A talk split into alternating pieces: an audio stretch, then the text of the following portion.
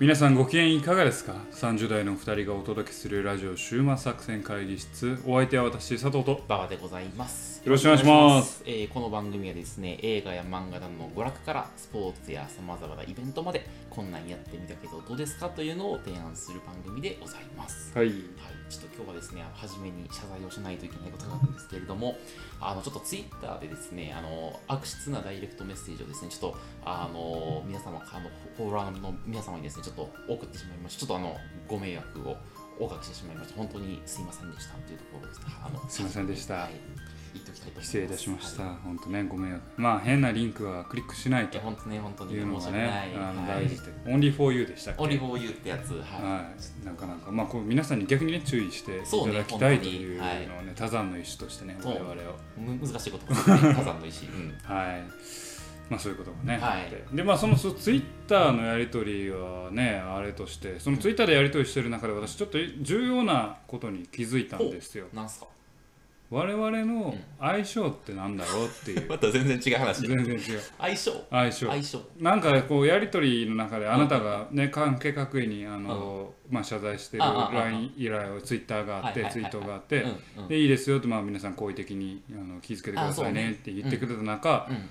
えー我々のことを、どなたかちょっと忘れましたけど、なんか週末さんああ、いや、週末さ作戦会議室っていうのが週末さんって言われて、見てくださって私ハッとしたんですよ。我々って相性ないなっていう。確かにちょっと長いから、ね。我々は週末さんなのかな。ああ、ああ、ああ。ニックネニックネームえ、はなんてその呼ばれてる？週末作戦会議室を略すと、うん。終作。終作になるや 意味わかなんか田舎の息子みたいな「おい終作」収束って。なってまうし ちょっとあんまりスタイリッシュじゃないよねに。そうな、完全にな。うん、かといって会議室さんでああ、もないやああああ、そうやな。ん、うん、じゃあ週末さんなのかなやっぱりいや、俺、作戦さん？いや、どれかで言うと週末さんじゃない？よ。週末さん。いや、まあ、週末作戦会議室ってまあこのなんかグループ名というかチーム名というか、そういうのじゃないですか、うん。うん、そうね。はえ、何すい、る？週末さんなんですかね我々はやっぱりストラテジーさんとかどう？作戦会議室。ストラテジーさん？週め末ちょっちゃ言いにくいん。や めっちゃ言いにくいしちょっとかっこ悪いし。なんかちょっとちょっと調子乗ってる感。出せや案を。いや案を出しな俺は終作がいい。終作がいいの？お前自分で終言って。て作。終作さん。スタイリッシュじゃないけどいいの？もうなんかもう泥臭い感じがやるかなと思って。じゃあ終作さんにしてもらう？いや週末かな？やっぱ週末さん週末週さん。じゃない。末さんまあ週末さん言われてるうん。とすれば週末さん、はいはいはい。他にけど週末っていう名前のラジオ番組ポッドキャスト番組があるとすれば、ねなんか俺らだけじゃないようなまあ気持ちです。まあよくないかもしれんけど、あるの？それ。俺知らんいやーどうなんでしょうね、ありそうやけどね週末のじゃあ週末っていう他の番組がいっぱいあるんやったら、うんうんうん終作、まあ、終作っていうやつはないやろな、きっとな。うん。うん。終作。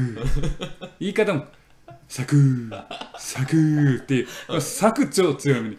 週は朝で週終作終作さんって言ってくれたら。そんなイメージじゃないけどね、俺ら。あ違うかな。違うかな。でもなんか名前ってね難しいなと思いながらねそのツイッターの意見をはいはいはい。思いました。まあまあなんせ気をつけましょうと。はい気をつけましょう。我々もねちょっと注意しますので。本当ですね。大変失礼いた失しました。本当に。でもねまあはい。楽しい番組を引き続きこはいれからもやお届けできるように頑張っていきたいなというふうに思います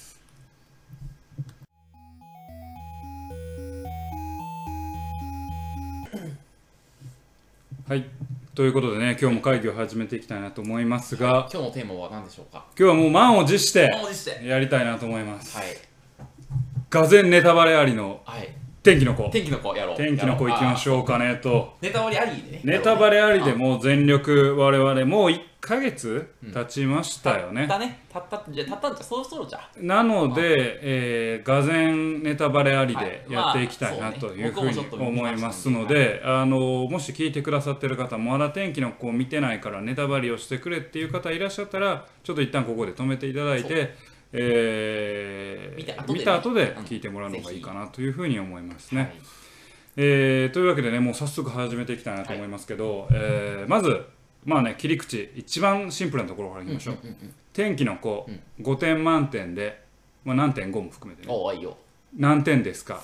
一斉ので言いましょう。OK 一斉ので2点。3.5あそう。そうきた。高いねまあ評価はする部分もあるよ。なるほど。2, 俺2位やね。2ですか。ですね。結構厳しめやいやね俺はちょっとそういうことね。ありやったね。うん。えー、じゃあもう一個いこうかな「君の名は」と比較して。あオッケーオッケーオッケーオッっケー。てなるとまあ2位だったら「君の名は」より下なのかな。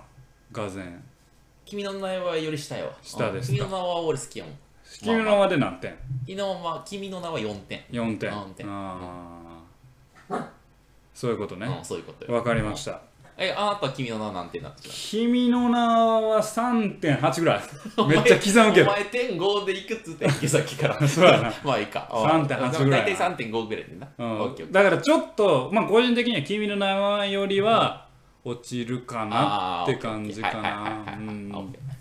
まあ、具体的にちょっと感想のところにね移っていきたいと思いますけど、まあ2.0って結構ビビッドな、ね、点数つけてるので、最初に、えー、馬場ちゃんに聞いていきましょうか。どういう点が、まあ、マイナス点になったのかという。俺ねあのねストーリーというか全体を通したそのメッセージがちょっとね辛いなって思って。あもうその作品がいいかどうかじゃなくてもう主観的にメッセージが合わへんかったっていうことなのかな。んかねあの映像作品としてはすごい綺麗で、うん。いやすごいな、うん。音楽の使い方も、うん絵もすごい綺麗やなって思ってんけどーうんなんかね全体を通したねストーリーみたいなのがねちょっと合わなかったね、うん。合わなかった、うん。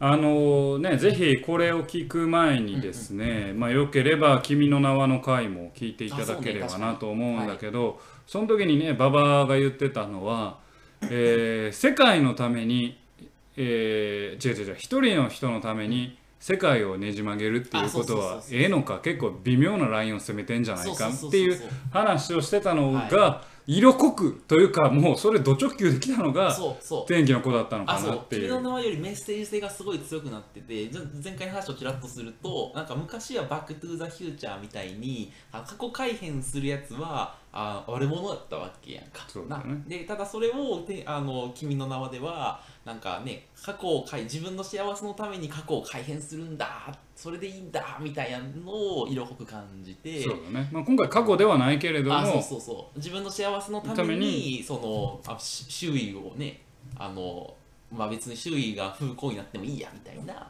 感じやからそうそれのメッセージがもう全面に出てきて、強すぎて。そうそうそうそうそう。でそこはもう主観的に合わへんか合わないね。合わない。だからそれは作品がどうのというよりももう馬場の主観に合わなかったっていうことなのかな。と思ってる。うん、うん。してなんかそんなに時代ともそぐわないんじゃないかと俺は思ってなるほどね。なるほど。時代とも即はない。そうそうそう。そうすいません。ちょっとあのもし天気の子いやもう多分天気の子のファンの聞いてくださってると思いはいますからね。はい。バナナバナ何を言うとんねんと。あのはい。そういうこと批判されるねことを承承知の上で承知の上はい。はい。他にどっか気になった点とかありますか？えもう俺それよ。もう。そこに終始。そこにしゅちょっと後で詳しく喋るけどはい。今喋って今よ喋ってもいいうんじゃんいいですよ。あのなんていうのその自分のさ目の前の女の子を救うためにさ都市単位の人々の生活を犠牲にしてるわけじゃない。うんでなんかそのさなんていうの？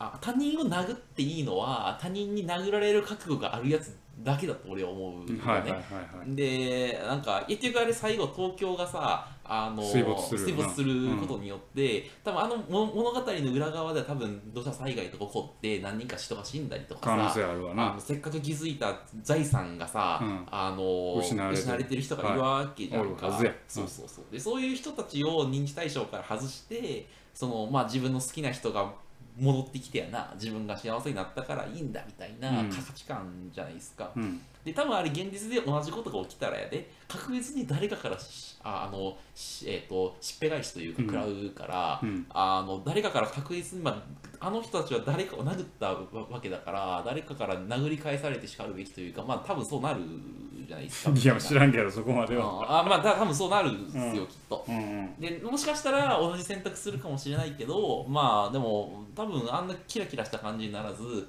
か葛藤の物語になるのが俺は正しいかなって思うんですかなるほど。ねはい。なるほど。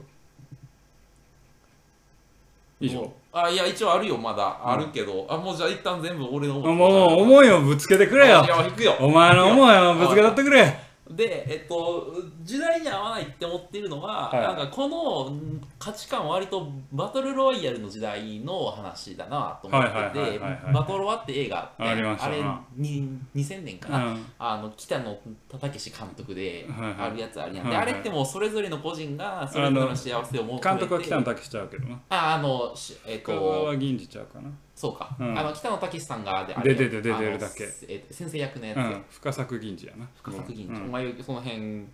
うん。まあいいですごめんなさい。ごめんなさい厳しいな でなんかまあそれあれってさそそそれぞれの個人がそれぞれの幸せをもう求めて衝突しちゃうことを描いた映画じゃない、うん。でいやもうその時代が2000年ででそこから一応時代は進んでて今はそこから割となんか異なる利害関係を持つ人をちゃんと受け入れて、うん。互いが共存できるような新しいルールなりスタイルを構築していくんだみたいなはいはい。ものがあって、それが多分、えーまあ、あと魔法魔法少女マドカママギカであり、はい。あとはまあえっとライアーゲームとか、はいはい。なんかこういう仕組みに入れられるけどそこでうまくその利害関係を調整してみんなが幸せになるようなルールを新しく彼らは作るわけじゃないですか、はいはい。ライアーゲームとかで。はい。でみたいな風になんかなっていると思うのよ。はいはい。殴り合いの時代はちょっとちょっと時代遅れだなって思うって感じ？はい。はい。はいはい、っていうのを思って俺ははいもやもやしてしまうもやもやして実はペアーズで知り合った女の子と二人であ行ってるけどそう言ったのよ。おうおちょっとおうちょっとそれはこここから番組を変更して馬場の恋愛奮闘記をお送りいたします。そうあ2回目のデートで行ったのよ、はいはいはい。映画を一緒にね、行こうっつって、ではいはい。で2人で見て途中から俺マジでモヤモヤし始めて、うん。ちょっとマジでこれ辛いなーって思って、うん。そうでけどそまあ彼女さんというか一緒に行った子はねうまあ。すごい愛ってすごい。ちょっとバカにしてるやろお前。やめろやめろいや言うて結構いやまあまあなんか。ちょっといいいい映画やったなみたいな、ちょっとなってしまって、うん。ちょっともやもやってしまったもやもやっとした。そんなに英語の話では盛り上がらず、うん。その後振られるっていう。振られる。あそうなんや。まあそれはいいとして、はい。それはいいとして、はい。はい。佐藤さんどうでした？いや私はですね全然違う観点からちょっとコメントさせていただきたいなと思いますね。あのまずですね僕3.5つけましたけど、はいはいはい。まあ私の3.5はですね、まあ、1900円今1900円になりましあそうね。なりましたけど1900円払って、まあ、損はしない映画だなと。やっぱり音楽はきいいしあんだけあんだけ壮大な絵美しい絵と音楽でやっぱ心揺さぶられる部分はあるかなと。それはテクニックの部分でやっぱあるしそこはまあいいのかなと個人的には思いました。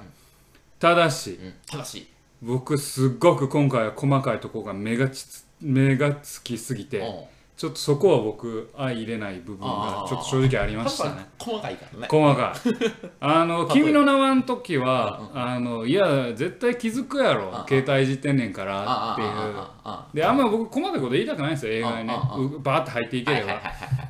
あのね今回は説明不足すぎる。と僕は思いましたど。ね全体的に。うん。であの大事なところの説明をはしょってるから行動原理がいまいちわからん部分があるんよ。はいはいはいはいはい。考察が好きな人はすげえ考察して、うわ実はこういうのがあってあいつはこういう背景があってうんぬんってはい言えんのかもしれんけど、もし映画を一つエンタメとして完結させてそれだけを見に来てる人がいるんだとすればちょっとそれは不誠実なんじゃないかなって思うところがあってまず主人公は何があってうん。島から出てきたん？ああの少年ね。そう。確かに。でそう。うん。島瀬って何にも生きてないよね。せやな。うん。うん。であんだけもう島に帰りたくないっていうほどの動員があって島から出てきて、まあまあ。まあ、雇われるわけやんか、うんうんうんそこの原理が全然分かんないから、彼の今後の行動に全然思いが入っていかへんのよ。はいはいはい。確かにそれはそうかもしれん。うん。確かに。でえっ、とあのヒロインのね、ああああえーチョーカーがさあれお母さんの腕輪やんか、あそうなの？うん。お母さんの腕輪やんうんうん今あそうなの？って言ったやろ、あれお母さんの腕輪のカット1回入んねん最初に。分からへん分からへんいやお母さんが病院で寝てんねんけどうんあれ腕腕にあのえっと雫のうんあのまあチョーカーじゃなくてブレスレットみたいなのをしてんねん。そのカットが一回映んねん。はいはいはいだからてっきりここに意味があってうんまあ想像するによ。うんうん多分お母さんもその天気を操れる生贄の人だったかはいはいはいはらい。こう体調悪くして死んでったのかなっていう想像はできるけうんどそこの説明ないままこの意味深なチョーカーだけつけててうんいやいやここはもっと大事なアイテムを使ってんねんから説明しろよっていうかっていうね。ちょっとそこの行動原理の大事な部分をはしょってんじゃないかなって僕は思いましてちょっとその辺がね目につきましたよえーね。菅が奥さん死んでる理由は書かなくていいとは僕は思ったんですけどそこまでは不要かなって。はいはいはい。菅さんってあのえっと小栗旬が声優やってる彼はあまあちょっとここは後で言いましょうか。まあでも彼はの背景はあんまり書かなく。てもいいん。だけど主要キャラの背景はもう少し丁寧に書いてもよかったのかなと個人的には思ってて。彼が彼らが彼女彼らがなんでそんな行動になるのかっていう動員部分がちょっと見にくいようになってたのが僕は非常に気になりましたねと。でまあ追加で言うんだったらね、まあ、新海誠作品にありがちですけど、プロダクトプレイスメント多いかなプロダクトプレイスメント。プレイスメントね。まあこれはもうこれはまあ完全に私の主観ですね。ちょっとくどいかなってえどどの辺であったっけ？プロダクトプレイスメントうんマクド出てきてるしあーはいはいはいはい日清サントリー。あー。もうガンガン出てきてるからはいはいはいさはい。ちょっとくどいかなっていうあと確かに。バイト探すのもさあ捨てやったなんかな。わ捨てやったわ。うん。ちょっとくどいかなって個人的には思いましたね。でもまあそれが今今あの今後ね映画の作り方の一つとしてそこからお金を得るんだと。そうね。でそれで広告宣伝に広告宣伝になるって映画産業がお金ない中でも作っていけるんだって言うんだったら映画戦略としてはね分かる気持ちはあるけどちょっとなっていうまあこれは主観ですね。ああとこれ結構思う人多かった人もいるんじゃないですか。君の名はの登場人物が結構出てきたね。滝くんとか。滝くんとあ女の人とまああと三葉とかも出てきたけど、うん。あの脇役キャラが実はそこかしこに出てたというえそうなん？知らう。うん。僕はいいんですよ。あ。嬉しい気持ちもよくわかるしあちょっとさらっと出てくるのいいと思うあすごくいいんだけど滝くんの場合結構ストーリーにがっつり絡んでるやうんん主人公たちと。うん。うん。あれいる？いやああいうのが好きな人もいるのよ。あいやそういやうん。私私の隣にねうん。あの女性の方座ってたんですけど登場人物出るたびに口を押さえて って息息を飲んではって いやちょっとそれはなって思って もうそこは僕くどいなって思ったんうんうんうんうんよそれはなんか「君の名は」の栄光に光浸ってるんじゃないの？ってね。はい。さりげなく出させてああ世界観が同じ世界観で同じ時系列で動いてんだよっていうのを見せるのはいはいと思う。いいと思う。それは別に否定はしないんだけどあんなに積極的にまあまあね。ね絡ませるかねっていうのはちょっと思いまあましたちょっと気確かに気になるね。そういう意味だとねでもまあこう今ネガティブなとこい言ってきましたけど、僕いいところもい実はあるんですよ。ほうほうほう。ほうまあええとこだけじゃなくて、うんうんうん。僕菅を描いたのすごく良かったと思うんあああの人。あれ。ほうほうほう。菅はあの「君の名は」にはなかった大人の目線なんですよ、ね。ああなるほど。君の名はまあジュブナイルというか、うんあのあくまで子供たちの奮闘はいはいはいはい。年少女の奮闘なんですよ、うんうん。でその少年に寄り添ってロールモデルとなる大人っていうのは君の名はにはなかった、なかったね確かに。でも天気の子では君の名はあ天気の子では菅っていう存在を置いて、主人公のロールモデルを作って、もう明らかに対してたよね、作中でもあの二人似てるって言いながら、似てるって言いながらまあおそらく、えー菅は奥さんを亡くしている、うんその理由は何かわからないけれども、わからないよ。これは想像です、うん。これこそ考察ですよ。行こう。うん菅は、奥さんと世界を取るそのもう2つになった時に世界を取るような男なんだろうと。ああまあそうやね。うん。うん彼はそうだっていうふうに菅を描いてて、うん。その対比としての主人公を描くっていうのは描き方として僕はすごくいいなと思ったんですよ。そこはあの君の名はよりも良かった部分かなあー。大人を描くっていうそうね。確かに大人を描くのでも俺ちょっと気になってるのはその大人を描くの俺菅さん好きなのよ、うん。あの一番あのキャラクターの中で、うん。えただだろうね なんでやねんどどういうこといやいやいだろうやいや。でもあれを旧世代の象徴として描き描いてるな。で今新世代の象徴してとして描き最後旧世代の人が新世代に寄っていくじゃない？なんかその大人になると価値観の優先順位を変えられないんだみたいなことを菅さんは言いさでも最後変わるじゃない、うん。みたいな、ちょっと俺はあれがね気持ち悪いんだよねいやお前の描く新世代は新世代ちゃうからなっていうのは あそういうこ思うっとていうそう。ちょっとそそうは嫌いない。あそうそう。やね俺だから菅さん好きなんでどっちかっていうと。あはい。ーなるほどね。そうそうそう。そうわかります。はいすいまあ僕はまあでも大人の視点でやってるところが良かったかなと思いますね。まあメッセージに関しては私もどっちかっていうと同意見であのあんま好きじゃないですね。あーはいはいはい。あのなんかいと菅さんのセリフでもあるんだけど、どうせこの世は狂ってるんだから。あ。ね。うんうん。僕あの言葉すごく嫌いで。なんかこうもっと前向きな言葉がいいなって。いや世の中狂ってんのみんな知ってんねん、はい。それでも前に進んでいくんやボケ。受け入れて進んでいくんやボケっていう、んんんんで主人公もなんか世の中狂ってるだろうみたいああなでも僕の意志を貫くんだみたいな。まあ、風の谷の直しか読めって思って宮崎駿まで行くと。早尾のナシカの漫画版読めと。え、ど、どんそれでなも生きようやで 最後は、確かに。受け入れてね。受け入れて。全てを受け入れてで、前に進む。進むんだっていう、うんまあ、それちょっと脱線した。クソ脱線したわ。あまあでも周囲が狂ってるからもう俺が狂ってもいいだろっていうのはちょっとよくないよそう。なんかまあ確かに僕もあのメッセージが好きか嫌いかで言えば好きではないけれども、はいでも映画としてああいう映画があってもいいしそれはメッセージを伝え方は別にまあまああでもなんどんなメッセージががあってもいいわけで、なんか別にねそのいろんなメッセージがあるのは僕はいいと思うかな、うん。そうまあ、ちょっとくどいところがね いくつかあるよね。あのプロダクトプレイスメントにもつながるとこやけどさなんかここにはあのソフトバンクのお父さんが2回出てますみたいな。きっと見つからないよみたいな CM がう。ん映画上映前にかかんの。あそういやもうそれいらんてって思って。じゃあそこまでこうなんだろうな絡ませんでいいよっていう思いも個人的にはありました。という感じです。どうですか？にいやなんていうの？まあすいません。なんかちょっとディディスってばっかりなんですけど、うん。はい。でもあの最後俺見終わった後にあのと後ろの席の兄ちゃんがこれはホラー映画だって言って、うん。おおいいこと言うなって思って、あのでもちょっと面白いのは、あのえっ、とまあさっき宮崎駿っていう,、うんうんうん。ジブリ作品はさ、はいはいはいはいあの古典的な物語のフォーマットなんですよ、大きく言えば。あそうなんだ。主人公たちが違う世界に行き成長して帰ってくる、はいはいはいはいはいはい。うん。でもそれを破ったのが崖の上のポニョであああれは主人公たちが向こうの世界に行って向こうの世界を肯定してはいはいはいはい。向こうの世界をあで終わってしまう,、うん。うん。おばあさんたちが歩けるような君の名はじゃねえや。天気の子も同じなん確かに。そうやね。だなと思ってるんですよね。で天気の子君の名はでまああるというか実は新海誠作品もすごく古典的なフォーマットというかこれ前も同じ話したようにですうんうんねあっちの世界とこっちの世界っていうのは絶対作っていてはいはいはい。あるね。確かに言われてみれば。でも今回は、まあ、今回も、まあ、天君の名はも微妙なラインやけど、うん。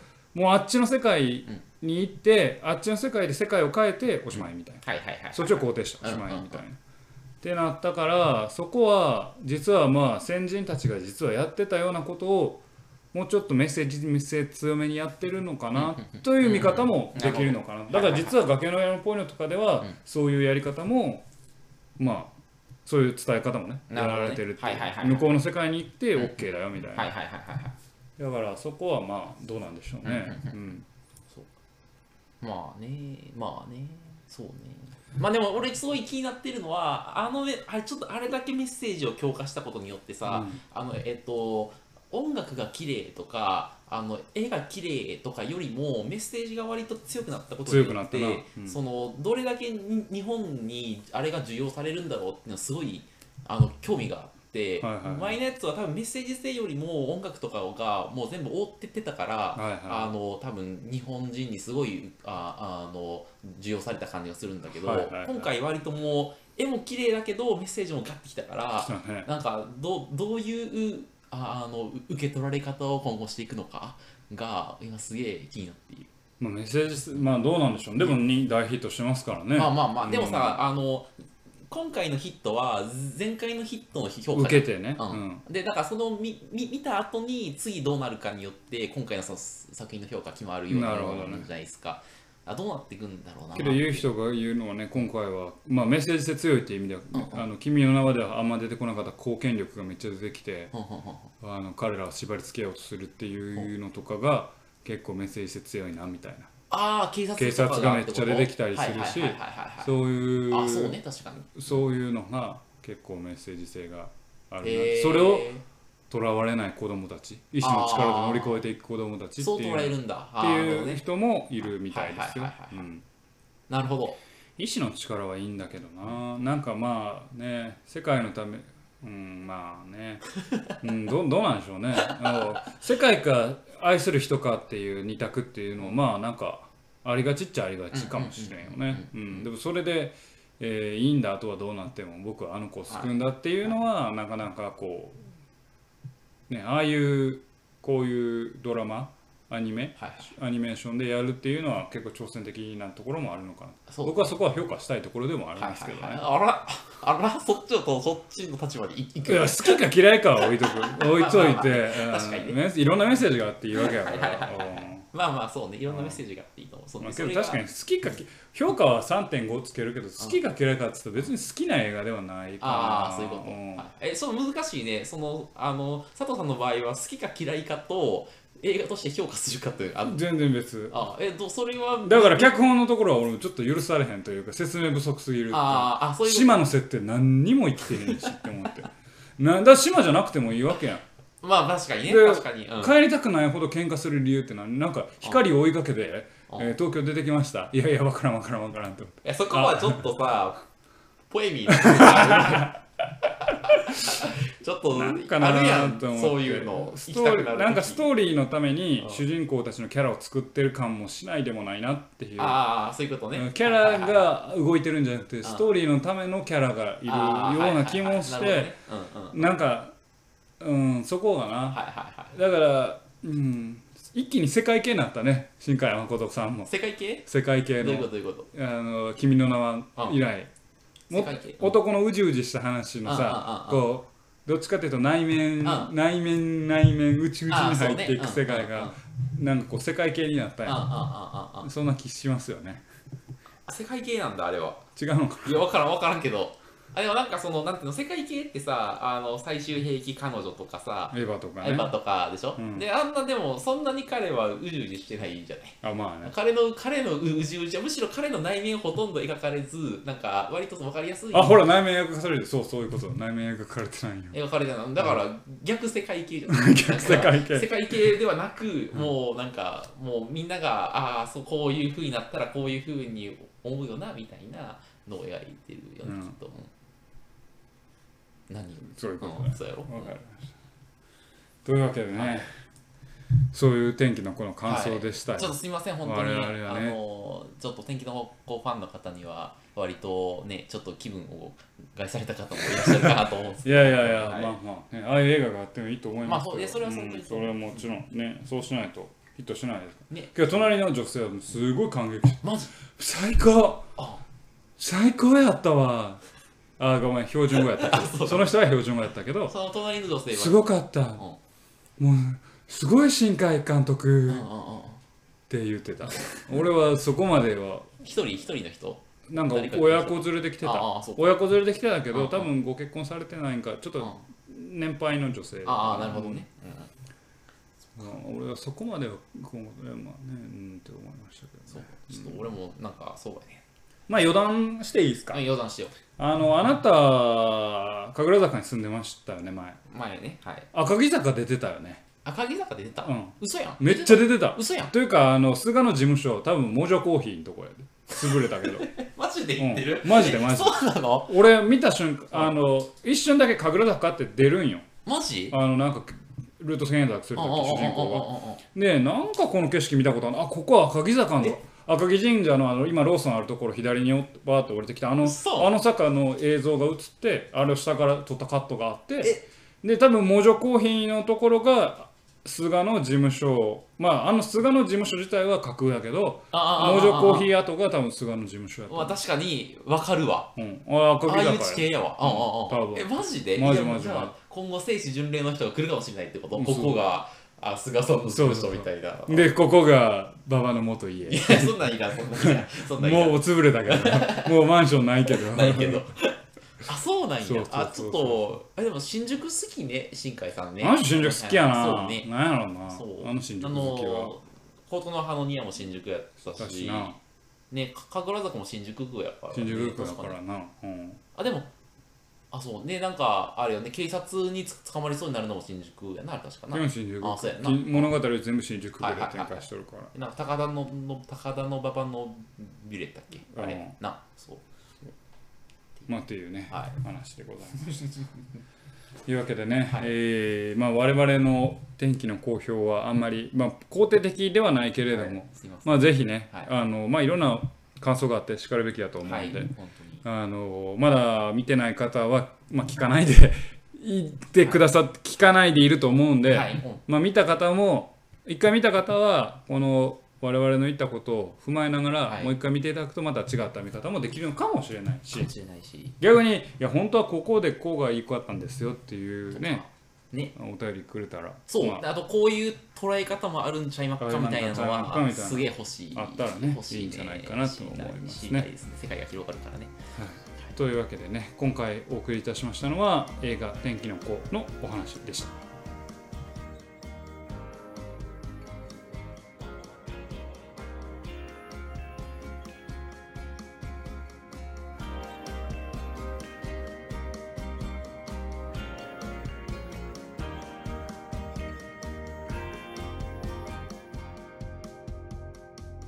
週末作戦会議室でお便りをお待ちしておりますお。便りはポッドキャストのメモ欄に記載されたリンクよりアクセスいただき週末作戦会議室ホームページメールフォームよりお願いしますまたツイッターもやっています。週末作戦会議室でぜひ検索ください。お便りはツイッターにいただいても結構でございますはい、ありがとうございます。ということでね、ここで、えー、とお便りをいつ、おえーあれ、ここでお便りをいつ、何それ？ラジオネーム 古いね。こうするうさぎちゃんじゃなくて、えーお便りをいつですね。えー、25歳アパレル店員エミさん。ありがとうございます。ありがたいえーこんにちは。いつも楽しく聞かせていただいています。ありがとうございます。えーところでお二人は「ファイアパンチ」という漫画をご存知ですか？もしよろしければ感想と番組で聞かせていただきますとありがたいです。というお便りをいただきましたと。ではお聞きいただいている方はね、ここ何週間か、えー、と2人に読んでほしい漫画募集しますというふうに、えー募集しましたようやくいただきましたまあね。はい。ね、エミさんが一通いただきましたあので。えーっと、まあ、近日中にですね、ファイアパンチ読ませていただきたいなというふうに思います。まあ、読ませていただきたいなというか、多少読んでるんですよね。あ、今ね？うんあ今ねというか、もう前から、あ、そうなの前ちょっと読んでたんですうんうんうんうんあの今、チェーンソーマンやってるじゃないですか、藤本先生。あの作者さんだ。あの作者あ、はいはいはい。あの人、いつもぶっ飛んだ世界観なんですよ、ね。俺チェーンソーマン読んでるけど、うん。あのぶっ飛んでるね。なんかね、あれ少年無視なのって思うよねそうそうそう、ね。あの人、まず主人公がまともな主人公。作らん、ファイアパンチの主人公もそうやけど、確かに。登場人物が大体バグってるよね。みんなバグってるっていうのをね、まあ、ファイアパンチいただきましたので、前回読んでね、うんうんうん。えー近日中に、えーファイアパンチの回ややりましょうやりましょう。というふうに思います。やりましょう。ありがとうございます。なこんなふうにですね、2人になんか話してほしいこととか、はい。読んでほしいことをね、お送りいただければ、はい。あーぜひやりたいなというふうに思ってます。10巻前の漫画をね。あの、は別にもう漫画にこだわらずに、ああなんかこんな話してほしいみたいな、確かに。とか、あのどうでっかみたいな、はいはいはい。最近どうでっかみたいな。ああオッケーオッケーオッケー熊さん最近どうでっか最近どうでっかみたいな。はそろそろ恋愛の時話が知りたいんですおけど。便りいただいてはもええですよとはい。いうので、もうもうお便りにあんまりこだわりないんで、い、はいねありがたい、まあ次回のお便りのネタをまた考えながらやそうね。りたいなと思いますけどね。ありがたいこことに最近お便りを何通かいただいておりましてね、ようやくね、そう。80回配信してきてね、まあツイッターでの更新はいろいろやらせていただいてますけどね、はい。お便りも来るようになりましてありがたい。ありがたいなと思ってますけどね。まああーようやく軌道に乗ってきたというところでね、まああの80回ねこの配信が85回ですので、えーまあ、100回の足音が聞こえてきたんですよ。聞こえてきましたね。え何それ？結構あったきましたね。ね 結構あったきましたね。え何それ、いや、まあ、元ネタはないですそう えー、100回何しますかね？確かに記念のね回にね。そう50なんか回は別に大したこと何もしなかったんですけど100回何かをしたいなと思ってますけどね。まあ、100回こんなことしてくれってもしあればね確かに。あのそれをお便りいただいたら、はいはい。まあ、採用するかどうかはちょっと置いときますけどああの検討させていただきますんでね、はいはいはい。えーまたあのそういったお便りもお待ちしております。そうしましょう。ということで、えー本日お送りしましたラジオ終末作戦会議室、えー本日はこれにてお開き。お相手は私佐藤と。ババでございました。また聞いてください。さようなら